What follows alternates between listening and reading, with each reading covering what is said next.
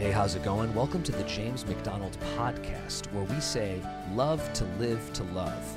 That's our focus, that's our passion, and we invite you to let God's Word have that impact in your life right now. Here's Pastor James. Why don't you open your Bible, please, to John 15, uh, the Gospel of John, uh, chapter 15. And uh, while you're opening it, I want you to try to imagine, it's easy for me, a, a beautiful blue, uh, crystal clear lake in the northern Ontario, Canada wilderness.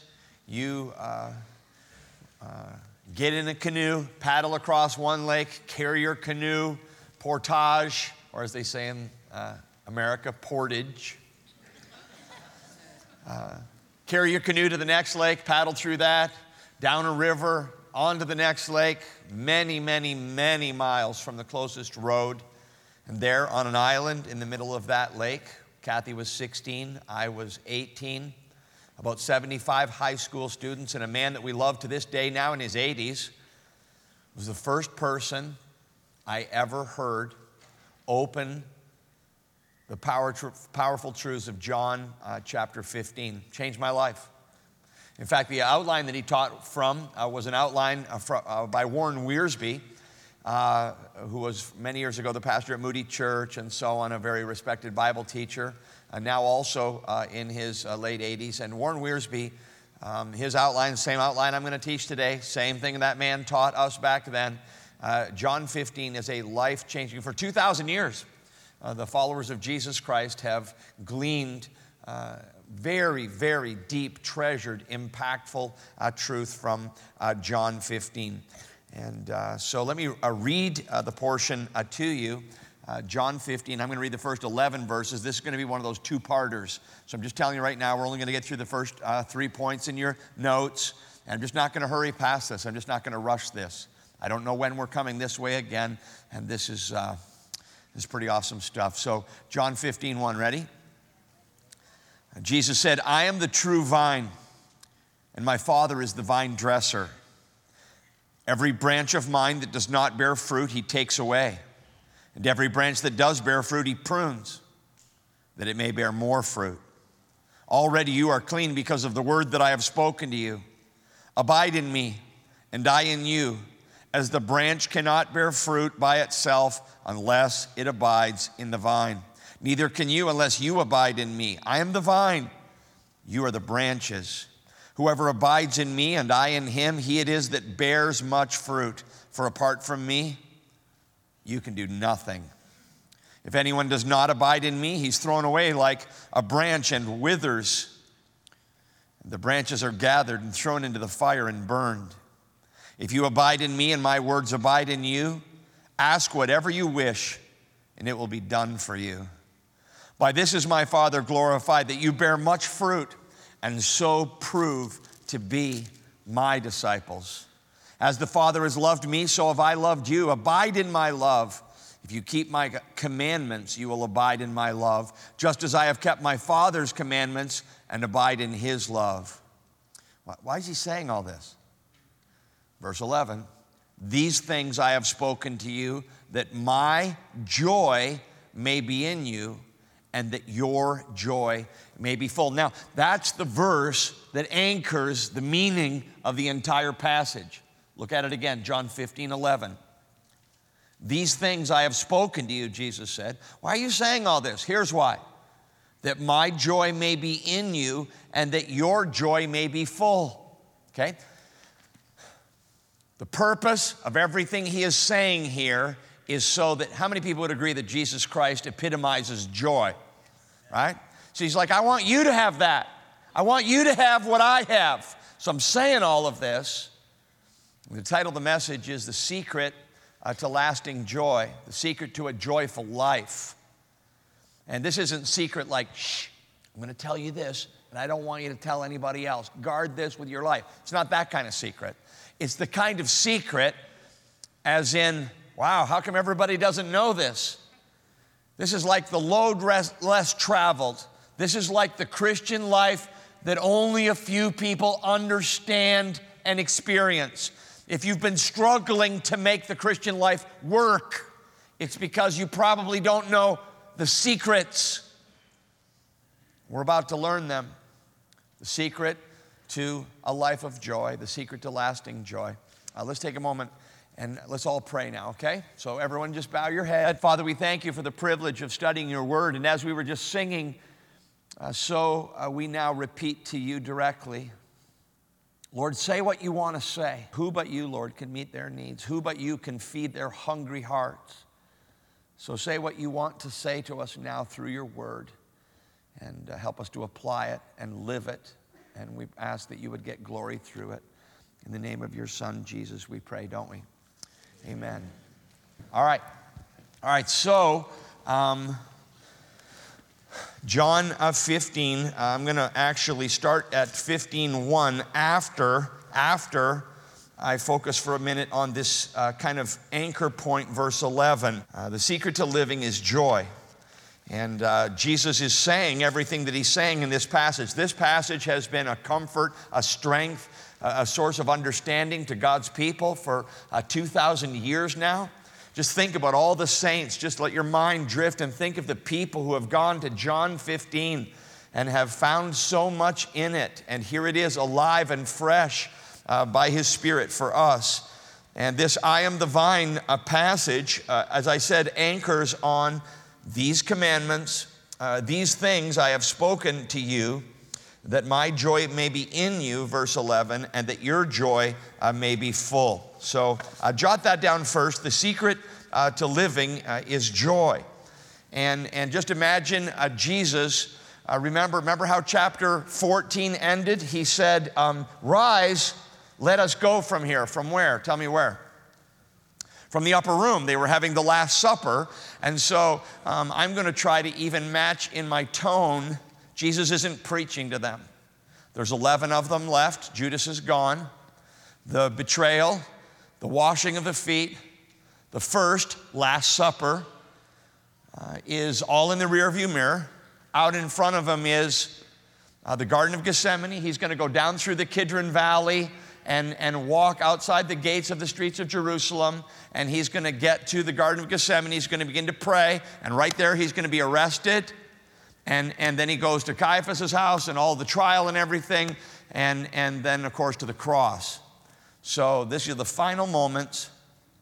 And he's walking with them. He wouldn't be preaching to the disciples, he was walking with them and talking to them, and he's opening his heart. And he's sharing some secrets. And he wants them to experience joy. Interestingly, there won't be another geographical reference until John 18. All this teaching is just floating here between the upper room and the arrest. We're not going to where exactly they are. We don't know exactly where they are. They're just kind of walking. I don't think he's in a hurry to get to that prayer where he's going to sweat great, great drops of blood. Maybe he took the long route. He's going to give himself enough time to pour his heart out to his closest friends and followers. So, if you can kind of imagine that. Now, here's our definition of joy. We taught this 10 years ago when we went through the book of Philippians on a series called I Choose Joy. And, and, and this is what we believe joy is. Um, because you got to know this, okay? Joy, joy's not cheerfulness. I, I, mean, thank God for cheerful people. And, and we need more cheerful people. Are you a cheerful person, kind of positive in your outlook? We need people like that, and they're a blessing. And, but, but joy's not a disposition. And, and, and uh, joy's not happiness, okay? Uh, joy's, joy's not, you know, happiness is circumstantial.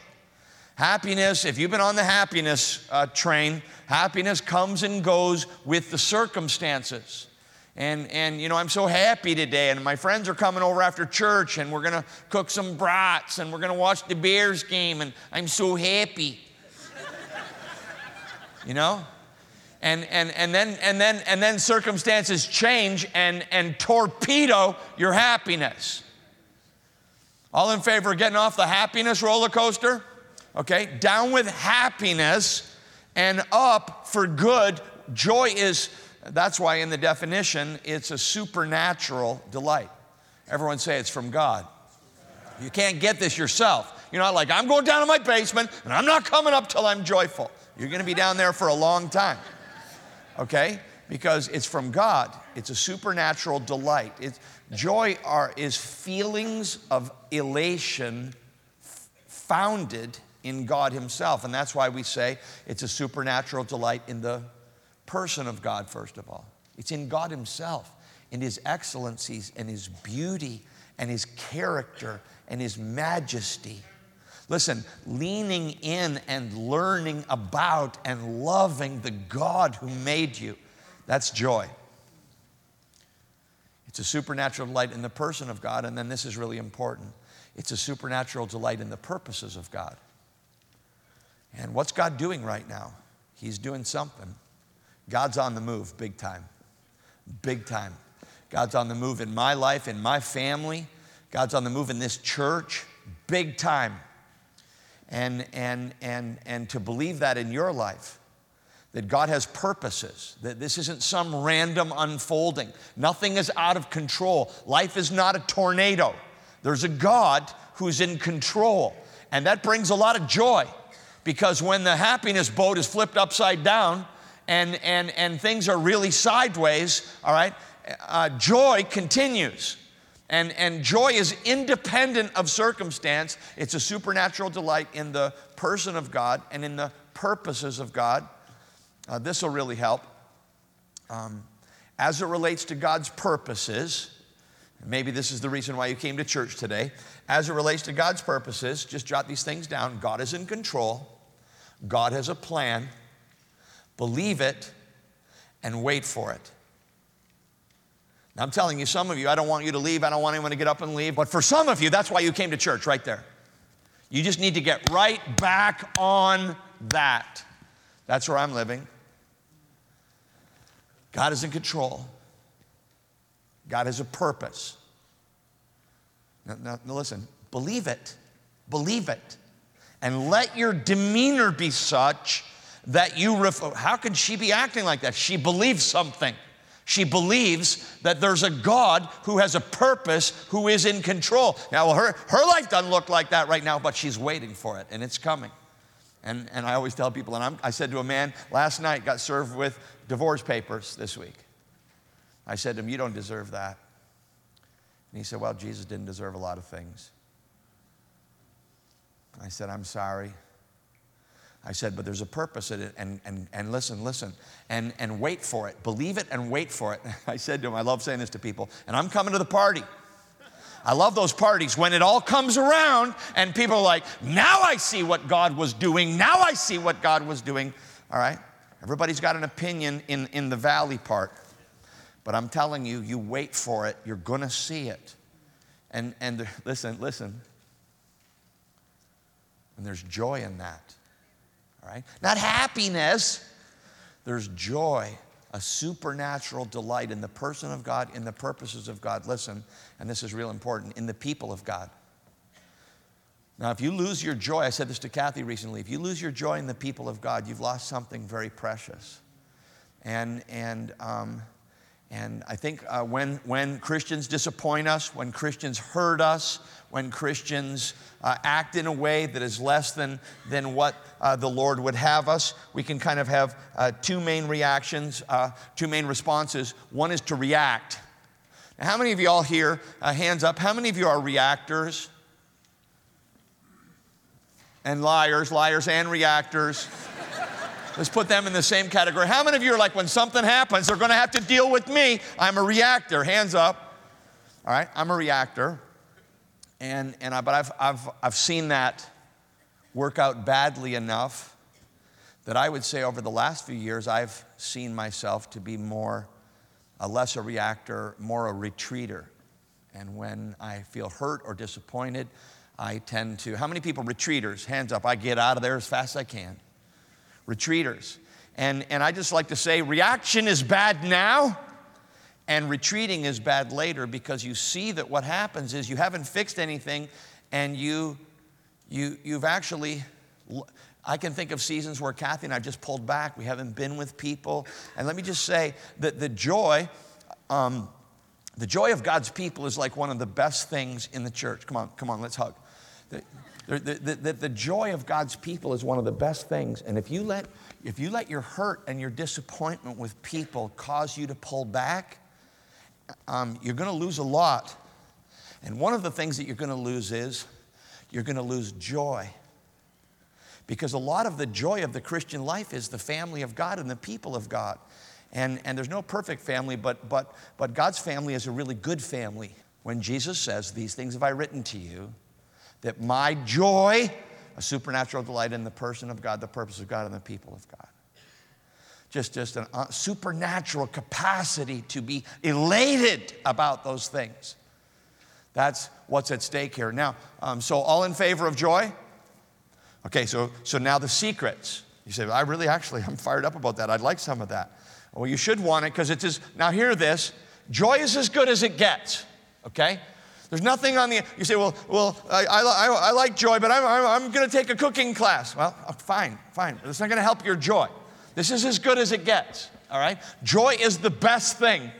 There isn't anything, look at, look at, this world is not our hope. This world is not our home, all right? This is not heaven. This is not heaven, okay? This world, this world, it's broken. Do you understand?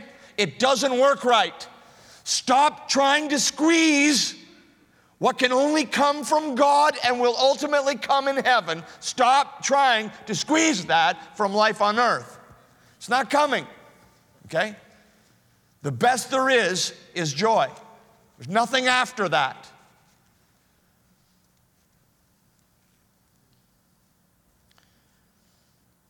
So then, the secret to living is joy. The secret to living is joy. Lower your expectations of happiness, raise your pursuit of joy. And, all right, from John 15, 1 then, the secret to joy is fruit bearing. The secret to joy is fruit bearing. Nothing infuses your life with joy like this thing called bearing fruit. And that's why Jesus, walking from the upper room to the Garden of Gethsemane, goes right to it with his disciples. I am the vine. Now, I have to, I have to, uh, I have to freeze for a moment. That's the seventh. I, it's like, ding, the seventh. I, there's seven of them. The complete, seven is a completion uh, in the Bible, seven days. Seven is completion. And we have seven I am statements. Now, it's hard for a Western world 2013 follower of Jesus to, let me, a little backdrop is going to help here. I am uh, is the name for God, uh, Yahweh. When God appeared uh, to Moses and said, You're going to lead my people from out of slavery and to the promised land, do you remember, do you remember what Moses said? I, I can't do it. I can't do it. And God's like, I'll be, I'll be with you. And then he's like, I, I don't, I don't, I don't, I don't, I, I, I, I don't, I don't talk good, good. He says, I'll be with your mouth. Exodus 3. And then, and then Moses says, well, well, well, well, who should I say sent me? And God said, say, I am sent you. If anyone asks, tell them, I am that I am. See, that's God's name. It means the self existent one, and the three Hebrew consonants you see there with the, we guess at the vowels, it was so sacred they didn't even want to speak it. It's the name of God. And so, if you have that Hebrew Old Testament background, when Jesus Christ shows up and starts in with, I am the light of the world, I am the bread of life. Let's put all those uh, I am statements up. Just run them all up there. And, and we've been through each one of these. Let me give you uh, the references on those, but you should be able to find them yourself. I am the bread of life, John 6 35. I am the light of the world, John 8 12. I am the door, John 10 7 and 9. I am the good shepherd, John 10 11 and 14. I am the resurrection and the life, John 11 25. I am the way, the truth, and the life, John 14, 6. And now, here it is, John 15, 1, again in verse 5. See it there? I am. Seven unapologetic declarations of deity. And this last one, I am the vine. No doubt, no doubt, as they were walking along through the gardens there, um, there was a vineyard. And like, like the master teacher that he is, I hope you do this with your children. You, you make an analogy of what's visual and what's familiar right in front of you. And, and she's like, check out, check out those, those vines right there. See the vines? See the branches? That's like us. I'm the vine. You're the branches. He says that actually, if you look just down to verse 5. Um, I am the vine, you are the branches. And uh, what, what, a, what a phenomenal challenge. Now, go to verse 2. I am the vine, my father is the vine dresser, which the word vine dresser there means literally the farmer, the uh, tiller of the soil. God the Father is the seen as the one uh, behind it all. Christ, the one through whom the life comes to the branch. Every, verse 2 every branch of mine that does not bear fruit, he takes away.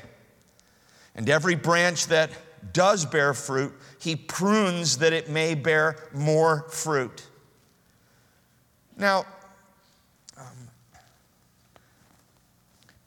has anyone ever, I, we have so many wonderful people that come to this church and, and uh, from so many different backgrounds, and some of you grew up in church, and some of you can't believe you're in church.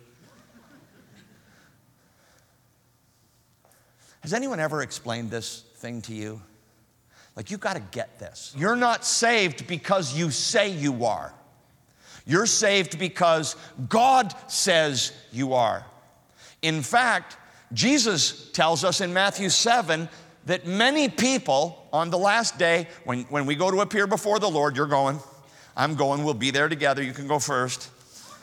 It's, it's going to be quite a thing to stand by yourself before Jesus Christ and look into the face, look into the eyes of Him to whom we must give an account.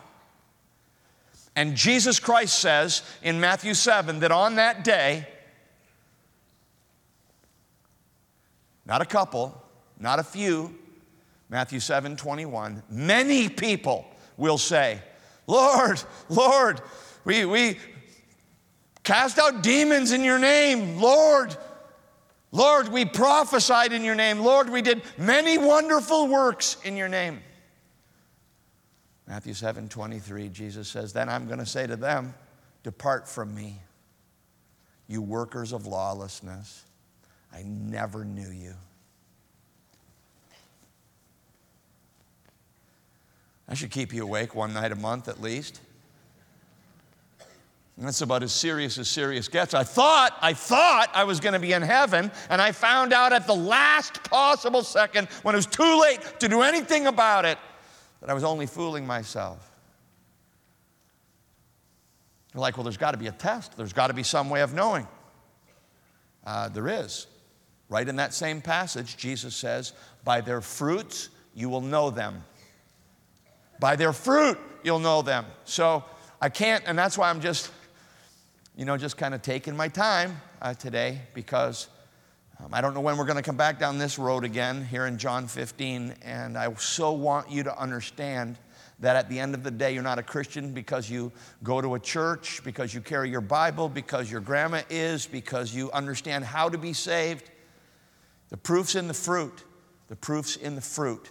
And there's things that happen on the limbs of genuine Christians there's things that happen on the branches of people that are really connected to the life of the vine. You can't fake it. Either you have the fruit or you don't. So jot these down uh, six uh, biblical fruits. It's not for me to say what the fruit is. If you're looking for my list, I don't have a list and we shouldn't care what my list is. What matters is what does the Bible say, amen? And the New Testament says that there are six fruits that appear on the branch of people who are really connected to the vine. Here they are. And number one is uh, Romans chapter 1, verse 13. Let me just, it's, it's, it's basically winning uh, souls to Christ. But let me, uh, let me read it to you. Here it is. Romans 1:13 I don't want you to be unaware brothers Paul says that I often planned to come to you, but I was hindered that I might have some fruit among you. Just as among other Gentiles, Paul was going to all the churches across Asia Minor. He was declaring the gospel, and people were being won to Jesus Christ through his life, directly through his life. Paul says to the Romans, Man, I always wanted to get to you guys. He writes it in a letter. I always wanted to get to you guys, and I'm going to get there so that I can have some, say it, some fruit among you as I've had in the other churches. So, um, the secret to joy is fruit bearing. What's more joyful than seeing someone come to know Jesus through your life? I'm telling you, that will wind your clock very tight. That, that is so fantastic. You, you, just never get over it. And yet, what do they say? 80 or 90% of the people, 90 some percent of people who profess to follow Jesus have never led one single person to faith in Jesus. How many people do you work with? You don't tell them about Jesus and how he can forgive them. You don't tell them about what Christ has done for you. That's, how's that going for you, that fruit? Jesus says, By their fruits, you'll know them. How many people are following Jesus today because of you, because of how God used you? Here's the second thing um, the fruit of personal holiness. Romans 6:22.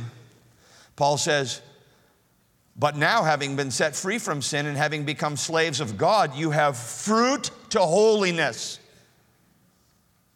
Holiness is, is a personal purity, it's, it's godliness. It's, it's a disdain for uh, things that do not honor God and, and a, a growing pattern. Now, all of us are sinful, fallen people. Turn to your neighbor and say, I am. All right? But there is to be a growing pattern of holiness in you.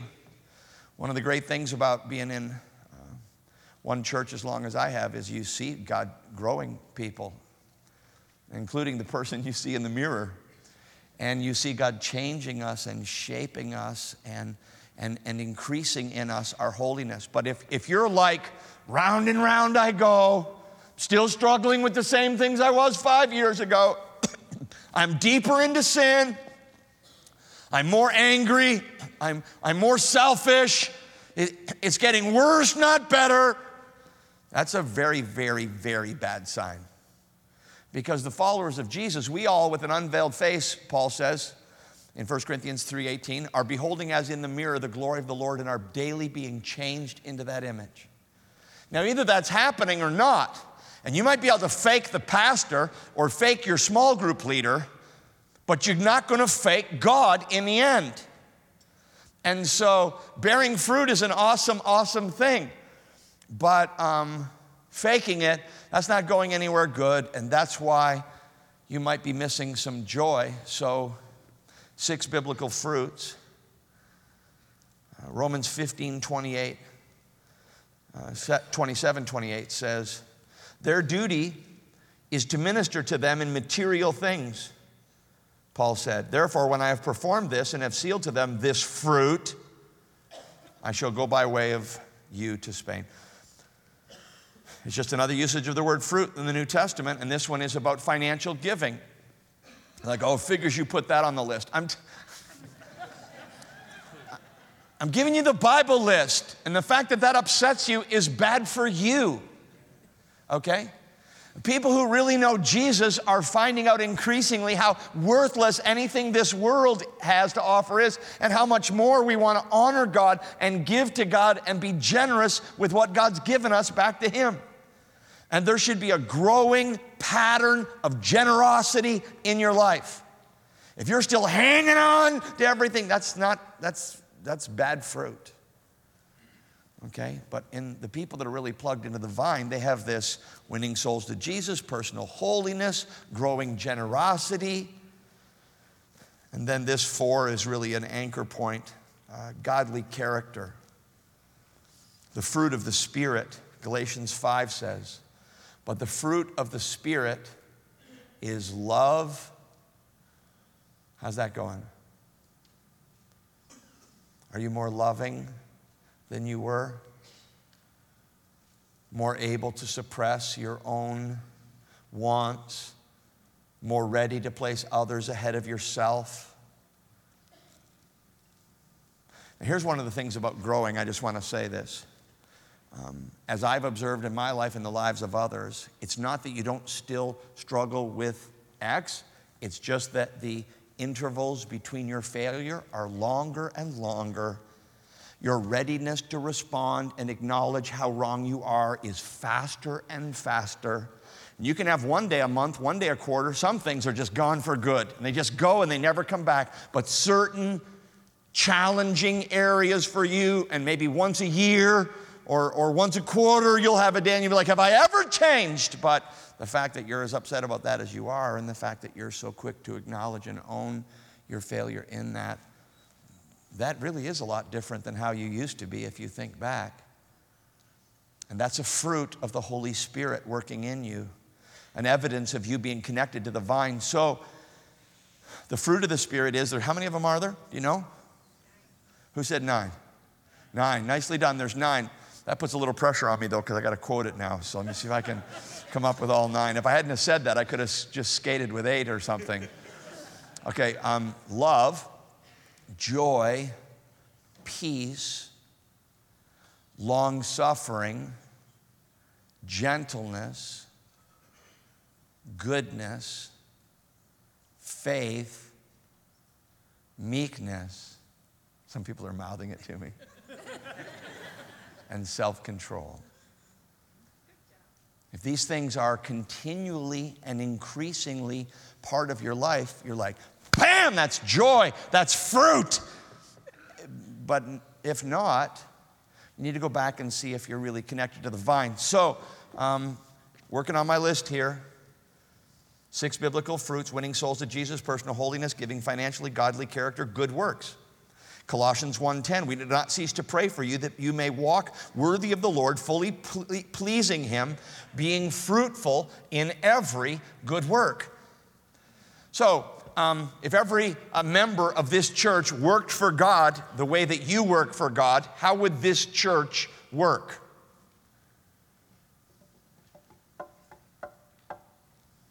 And some of you work for God outside the church and you just come here to be fed and, and, and to worship. I understand that. But if you're not working for God anywhere, if you're not shouldering any weekly kingdom responsibility, if there's some things that won't happen for God this what what would if God forbid something happened to you this week, what won't happen for God next week because you're not there to do it? If the answer is um, nothing, I mean, I was nice to my dog. I was, you know, I'm talking about actually working for God, a responsibility, a job.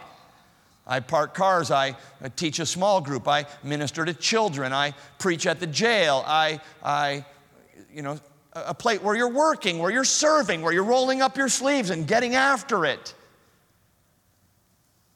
You say, why would I do that? I got a lot going on. You're selfish and, and a decreasing selfishness and an increasing desire to work for God, it's a, what is it? Say it. It's, it's fruit. Because before we found Jesus, we were so selfish. And now He's taken all that out of our life. Kathy and I often say to one another, I don't know what problems we'd have we didn't have the problems associated with working for God. But those have been the very sanctifying things that God has used to produce fruit and increasing fruit in our lives. So that's a fruit. And then here's the sixth one um, uh, sincere, or I would even say uh, sacrificial worship. Hebrews 13 15 says, uh, Let us uh, continually offer unto God the sacrifice of praise, uh, the fruit of lips, see fruit there, the fruit of lips giving thanks to his name. Um, it's a sacrifice. Now, normally, uh, on most sunny days, it's, it's great to come to church or to drive in my car or to sit uh, at my desk and worship God. But when, th- when times are tough, when it's not easy, then, then it's a sacrifice. And sacrificial praise. Praising God when, when it's raining in my life, praising God when it's hard in my life, praising God when it's dark, when it's difficult. If you can keep on praise, you know, blessed be your name when the sun's shining down on me, when the world's all that it should be. Blessed be your name. Blessed be your name on the road marked with suffering. When there's pain in the offering. See, that's fruit. People don't do that. People give up when it's hard. But if you keep on doing what God's called you to do, even when it's hard, what is it? Say, what is it? It's fruit. And when Jesus says, I am the vine, you are the branches, okay? Um, this is what he's talking about. This, if, if you're lacking joy, you're lacking joy because you're lacking fruit. The joy, the secret to joy is these things have I said unto you that my joy may be in you and your joy may remain full. The secret to joy, I mean, he's saying it over and over here. Every branch of mine that does not bear fruit, he takes away. And every branch that bears fruit, he prunes. Come on, I'm gonna do a little pruning here. He prunes that it may bear more fruit. So, so he comes out and he looks at the vine and he's like, What on earth? he says, Forget that. Forget the fruitless stick. Forget the, it's, it, it's not really connected to the life of the vine. No fruit, no root. If you're rooted in Jesus, you do bear fruit. You say, Well, I don't know if I have enough fruit. He's pruning, and he comes along and he looks at the branches and he says, Oh, there's a little on that one. We'll give it a chance, but that's out for sure. That's got to go. And you get rid of anything that would steal life from it. You get rid of that, and, and he just, he, it's, it's a great analogy. And he's saying, I'm the vine, you're the branches. Now, I like to make pictures as clear as I can make them, so let me just put this uh, up in front of you, and let's just get it as clear as we can get it. Um, who's the vine? Who's the branches? Who's the vine? Who's the branches? Okay, last time, come on. I know you say, this is like kindergarten. Sometimes, sometimes, the simplest truths are the most powerful ones. Don't ever forget this. Who's the vine? Jesus. Who's the branches? All right, we're the branches. He says it, he says it, he says it. Check this. Every branch of mine that does not bear fruit, he takes away, and every branch that does bear fruit, he prunes that it may bear more fruit. Already you are clean because of the word that I have spoken to you. All right, now jot this next thing down then. Well, I, I want to bear fruit. I, I, I want to bear more fruit. That should be in your heart. The secret to fruit bearing, the secret to fruit bearing is, you should be able to see it in the text. Do you know what the answer is? It's abiding. It's pretty hard to miss that here. He uses the word 10 times. Verse 4 Abide in me. Um, uh, whoever abide, unless it abides in me. Verse 5, whoever abides in me. Verse 6, if anyone does not abide. Verse 7, if you abide in me and my words abide in you. This is getting real clear here. Abide, abide, abide, abide. I mean, I can even figure that out. Abide means to, it, it's, it's, a, it's a language of proximity.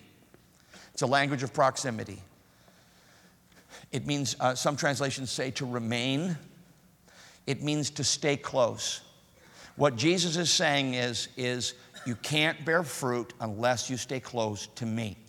Cut that branch off and go stick it somewhere else. How many grapes are we going to have this year? Hold up, how many? All right? You can't bear fruit. The life of a Christian comes from Jesus Christ. He is the Christian life. And, and being rooted into Jesus Christ, his life flows into me. He is the joy. He is the peace. All right? He is the fruit. The life flows up the vine, out into the branch. I mean, it's, it's really hard to miss this. Abide in me and I in you, as the branch cannot bear fruit by itself, verse 4, unless it abides in the vine. Oh, I skipped verse 3 and I don't want to. Already you are clean. That's a reference back to the washing of feet in chapter 13, where he says, And you are clean, but not every one of you, in verse 10. By clean, he means saved. Already you are saved. Notice because of the, what's it say? Because of the, because of the word. That's just a fantastic little side uh, comment. Just go ahead and get hold of your Bible. And I try to do this every so often just to remind us how important God's word is. In fact, let's just put this up on the screen. And why don't you get your Bible and hold it up? And we're going to just uh, say this together. You are already clean. He says, You're clean because of the word. It's the word of God. It's, it's happening right now. Amen. It's renewing my mind. It's washing me clean. And how much time did you spend in the Word of God this week? Because this is, hold up your Bible. Come on, say it together. This is my Bible. Say it. This is my Bible. I am who it says I am. I can do what it says I can do. I am going where it says I will go. God's Word is milk for my soul. God's Word is seed for my faith. God's Word is light for my path. God's word is power for my victory. God's word is freedom for my life. When I read God's word, it brings me joy. When I study God's word, it keeps me from shame. When I memorize God's word, it purifies my heart. When I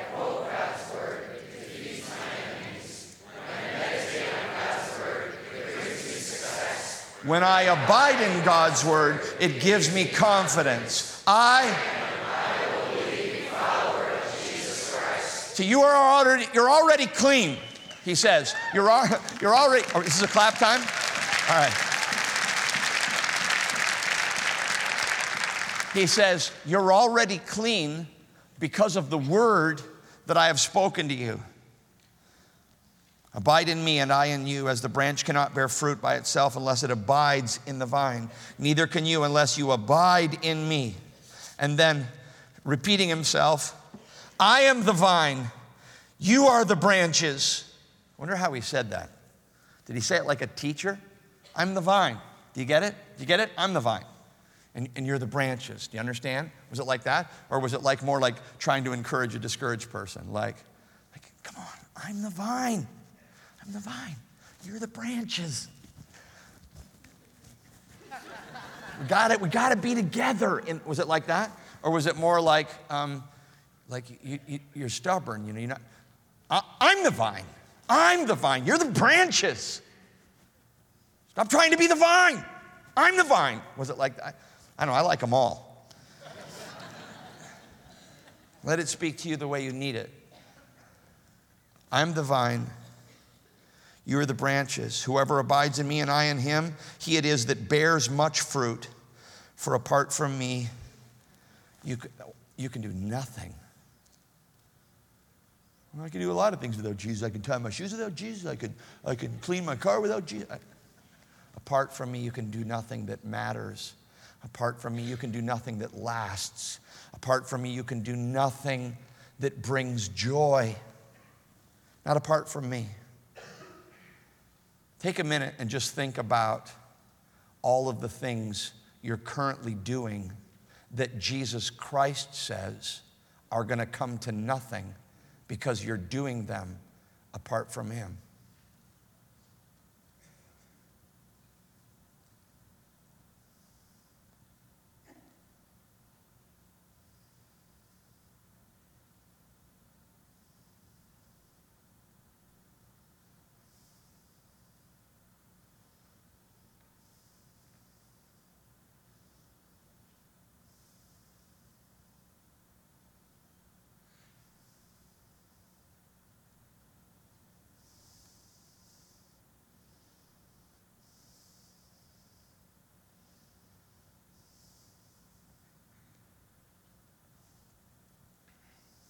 I am the vine, you are the branches.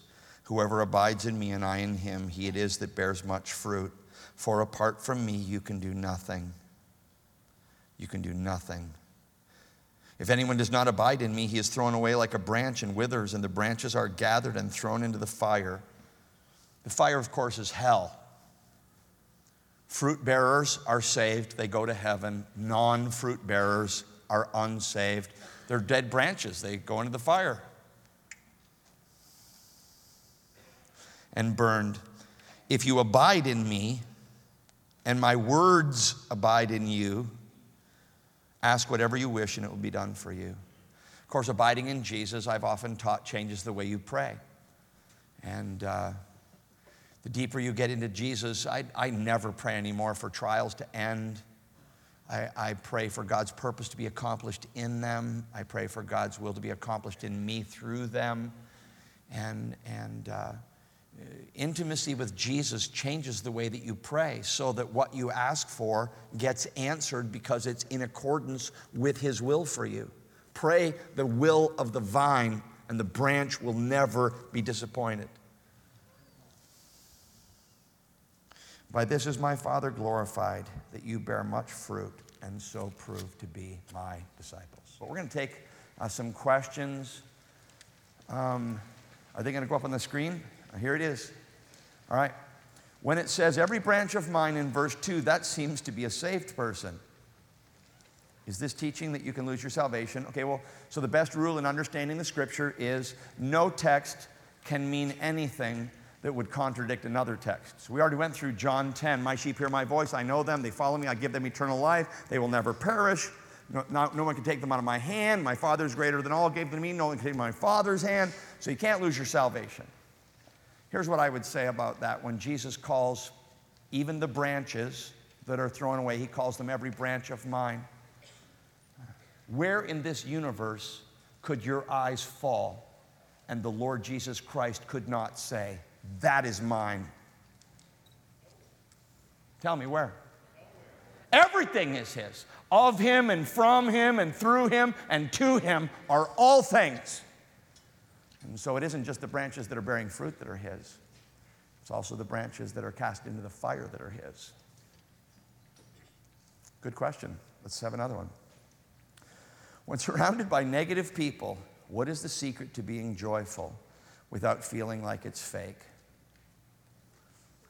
How does the inside matter? Well, um, that's a really, really sweet, kind, um, honest question. Um, first of all, joy is something that's like a well inside you. It, it isn't anything you have to try. Like I said, it's not cheerfulness, it's not happiness. And the further you get into it, you wouldn't trade a thimbleful of joy for an ocean of happiness or cheerfulness. All right? And, and, and, and it isn't, it isn't like a mood, it's a deep, settled delight in God and His purposes and His people. And um, so it, it, doesn't involve any contrived behavior or cheerfulness. And, and that's quite different than that. It's really settled and, and peaceful and at rest in the Lord. Good question. You got another one? A diseased tree bears bad fruit. Correct. What are some examples of bad fruit? Well, I think that um, a diseased tree is just another analogy. And I would say that examples of bad fruit would be uh, bad attitudes. Sometimes, as I've said this year many times, uh, you can be right, but you can be wrong in the way that you're right. And if you're wrong in the way that you're right, you're wrong even if you're right. Has anyone heard me say that? All right, so that would be an example of bad fruit where, where it appeared like it was a good act, but it was violated in the way that it was done. Sometimes we can do the right thing, but we do it for wrong heart uh, reasons and, and wrong motivations. Um, I think that it's pretty easy to taint a fruit. You know, you can want your, your uh, daughter to be saved so you can be at peace. I see parents that are grieving for their children, but they don't grieve the darkness and the misery of their life without God. They just grieve how it affects them. And so you're wanting something right, but you haven't let God shape the way you think about it yet and really grieve what's lost for them. Um, hopefully that's helpful. That's a, another very thoughtful question. Um, if apart from Jesus I can do nothing, why do I bother to try at all? Okay, make sure that question doesn't get asked tomorrow. Um, well, you know, it's a funny thing. When I, was in, when I was in college, I remember being taught, I don't know who said this, you could probably look it up on the internet. I don't remember who said this, but um, somebody said um, um, that we should work as though it all depends upon us. And how many people heard that? Work as though it all depends on us and pray as though it all depends upon God. I wish I had um, had someone contradict that for me. I, I haven't found that to be super helpful. I've been pretty successful as working as though it all depends upon me. And um, I would call that a dead end. And I would say that uh, as the Lord has made me into a person who um, works as though it all depends on God and prays as though it all depends on God, that's just a way better way. Now, if you're not praying at all, then you don't really believe it all depends on God. But if you work with the mindset, it's you, Lord. You can only do this. I can't do this. I think I would have striven less and rested more. I think that I would have not pushed as hard and I would have trusted more. And uh, so I entertain the, the hope that you can learn from what God's teaching me. And I would just say that um, that's where my focus is working as though it all depends on God and praying as though it all depends upon God. So I hope that you've been really encouraged today through this clear teaching from God's Word. I just want to thank you from the whole team for listening to the James MacDonald podcast, where the learning is for loving, loving God, and for loving others, more and more until we see Him face to face. Thank you for standing with us. Your prayerful support is our lifeline to continue this gospel partnership, and it makes podcasts like these possible. If you're not part of a vibrant, life giving gospel church, check out this new alternative. It's called the Home Church Network.